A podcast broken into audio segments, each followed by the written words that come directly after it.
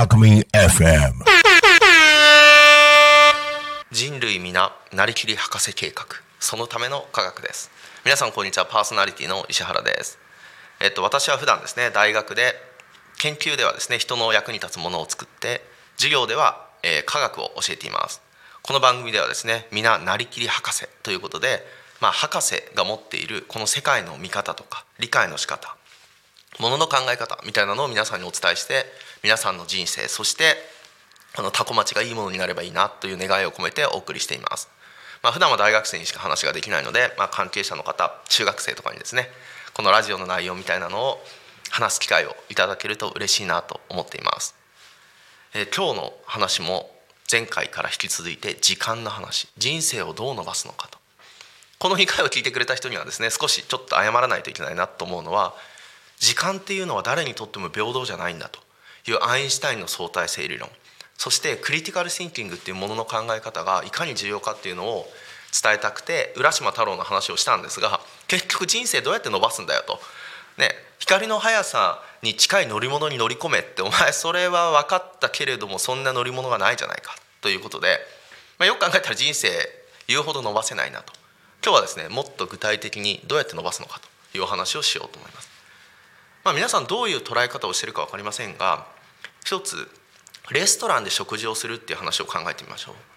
う。レストランで食事をする時に皆さんお金を払いますがちょっと高めですよね。原材料費だけではないお金をおそらく払うことになると。でもちろんそれはそのシェフとか作ってくれた方のが作ってくれてるので、まあ、その労働の対価であるって話なんですがそこももうちょっと冷静に考えてみると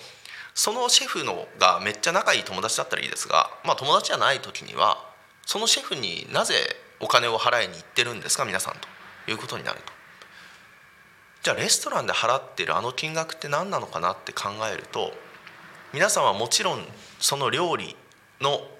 材料費みたいなのを払ってるわけですが同時に例えば私だと家で妻がご飯を作ってくれるんですけれども妻の料理を作る時間を買ってるんですねシェフが料理を作ってくることによってその時間が浮く。つまりこれは何の面白みもないですが一つ皆さんが自分の時間を手に入れる方法ある意味未来に行く方法っていうのはお金を使うことです。例えばこのタコミ FM もそうで私今10分間でなんとなく話してますが この内容って多分私何十時間とか勉強した内容を10分で話してます。もし皆さんが勉強したらまあ皆さんが私より優秀だとしてもまあ何時間かはかかるよねっていう内容が例えば10分で聞けると。これってその皆さんの時間が何時間か分浮いたということになると思います。本とか勉強とかもそうだしえっとそうだしって言っちゃいましたけどそうだし例えばもっと身近なところだと何ですかね、まあ、乗り物もそうですよね。歩いていく時間をよりも乗った方が早いから買ってると。新幹線とかもそうかもしれないし例えば私なんかもう感謝をしきれないのは食洗機ですかね。あれ私がお皿を洗う時間をあのロボットが私の時間をやってくれると。いうことで、まあ、一つはもちろん時間っていうのはタイムマシンだっていう言葉が、ね、堀江さんなんかが言ってますが、まあ、お金を使うと。だからお金っていうのは強烈に幸福度と相関します。初めのうちねお金持ちになるとあんまり関係なくなりますけどまあまず皆さん自分の時間をお金を使って買ってみるっていうのはもう間違いなく未来へ行く方法だし自分の人生の時間を手に入れることになります。まあ、そのためにどうやってお金を稼ぐのかっていうのは私みたいなですねこんな大学の先生ではなくお金を稼ぐのが得意な人に聞いていただきたいと思いますが一つはそう。であともう一つ今日皆さんとシェアしたいのは充実錯覚時間というものです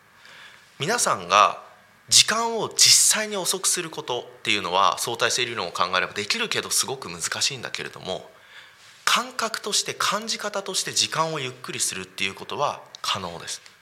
なんか皆さんどうですか？私なんか最近年を取ってきて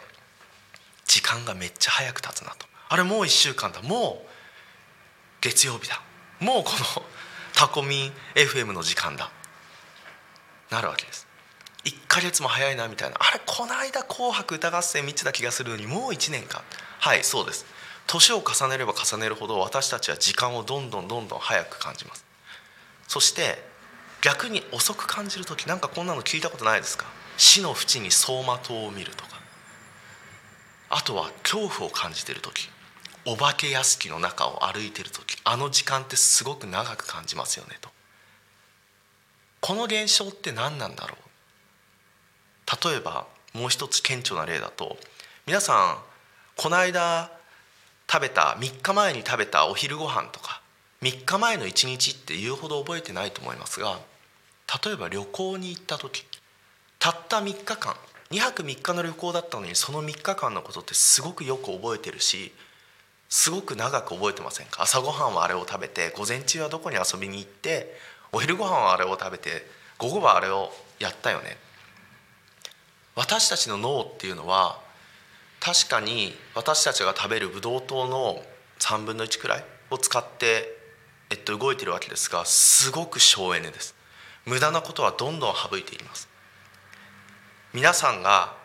いつもなんとなく同じルーティンでいつも同じことをやって過ごしてると脳はあこの1週間は特に不思議なことがなかったからシュッと小さくえっとしてそれを脳に入れておきます。そうすることで脳は余分なエネルギーを使わなくて済むんですね。なのでその逆をやってあげればいいわけです。スポーツ選手はルーティンを使うことで脳のエネルギーをほとんど使わずに体を動かすことができます。それによってその試合で体を動かす以外のことあれ相手が疲れてるぞ。今こっちのコースが空いてるなとかわからないですがそういうことに時間を使いますが人生を長くしたいんであればその逆です。そして私たちが時間を感じるのは何と結びついているかっていうと記憶だということが分かってます。私たちは何か新しいことを覚えている時感じている時には時間をゆっくり感じるということが分かってます。さっきの旅行の例だとよく考えるとそうですよね。新しい場所に行くと景色も新しいし例えばご飯も新しいそこの匂いも新しいかもしれない。そういう新しいものをやってる時っていうのは脳はですね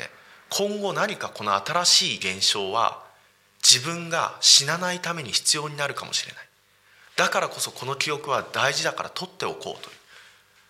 一生懸命記憶します。その時に私たちは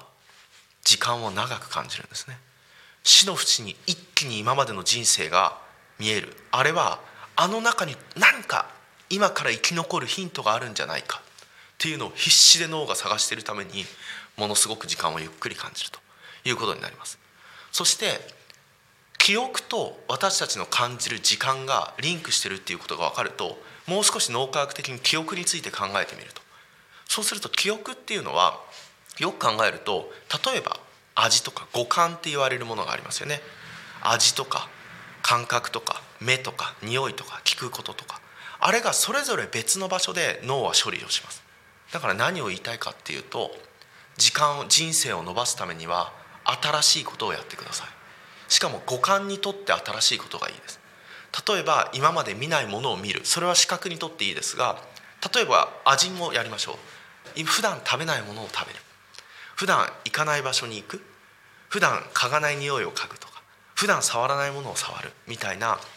五感にとって新しいことをやると皆さんは人生を長く感じます。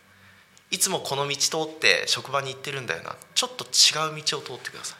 そうするだけであちょっと通勤の時間とか変わると思います。いつも行ってる場所いつも行ってる場所のいつも行ってるご飯を食べるんじゃなくて少し違う場所で少し違うものを食べてください。少し違う場所で少し違う経験をすると私たちは人生を長く感じます。例えば4月。いろんなものが日本だとスタートする季節ですがその4月の1か月間って長くなかったですか？例えば大学に入学した1か月間。もう目まぐるしく変わる中ですごくその強烈に覚えてるけど5月になってその生活がルーティンになってきてまあ全然短く感じる、ね、それが時間のメカニズムです。今日も一つメールを持ってきました。珍しく日本人の山本さんの。今を生きることが過去を変える未来を作ると。今皆さんがこの生きてる時に少しでも新しいことをたくさんやってください。そうすることがまあ皆さんもしかしたら過去を変えるかもしれないし未来をつなぐことになると。未来を長くすることにつながるのかなと思います。どうもありがとうございました。お相手は石原亮でした。Talk Me FM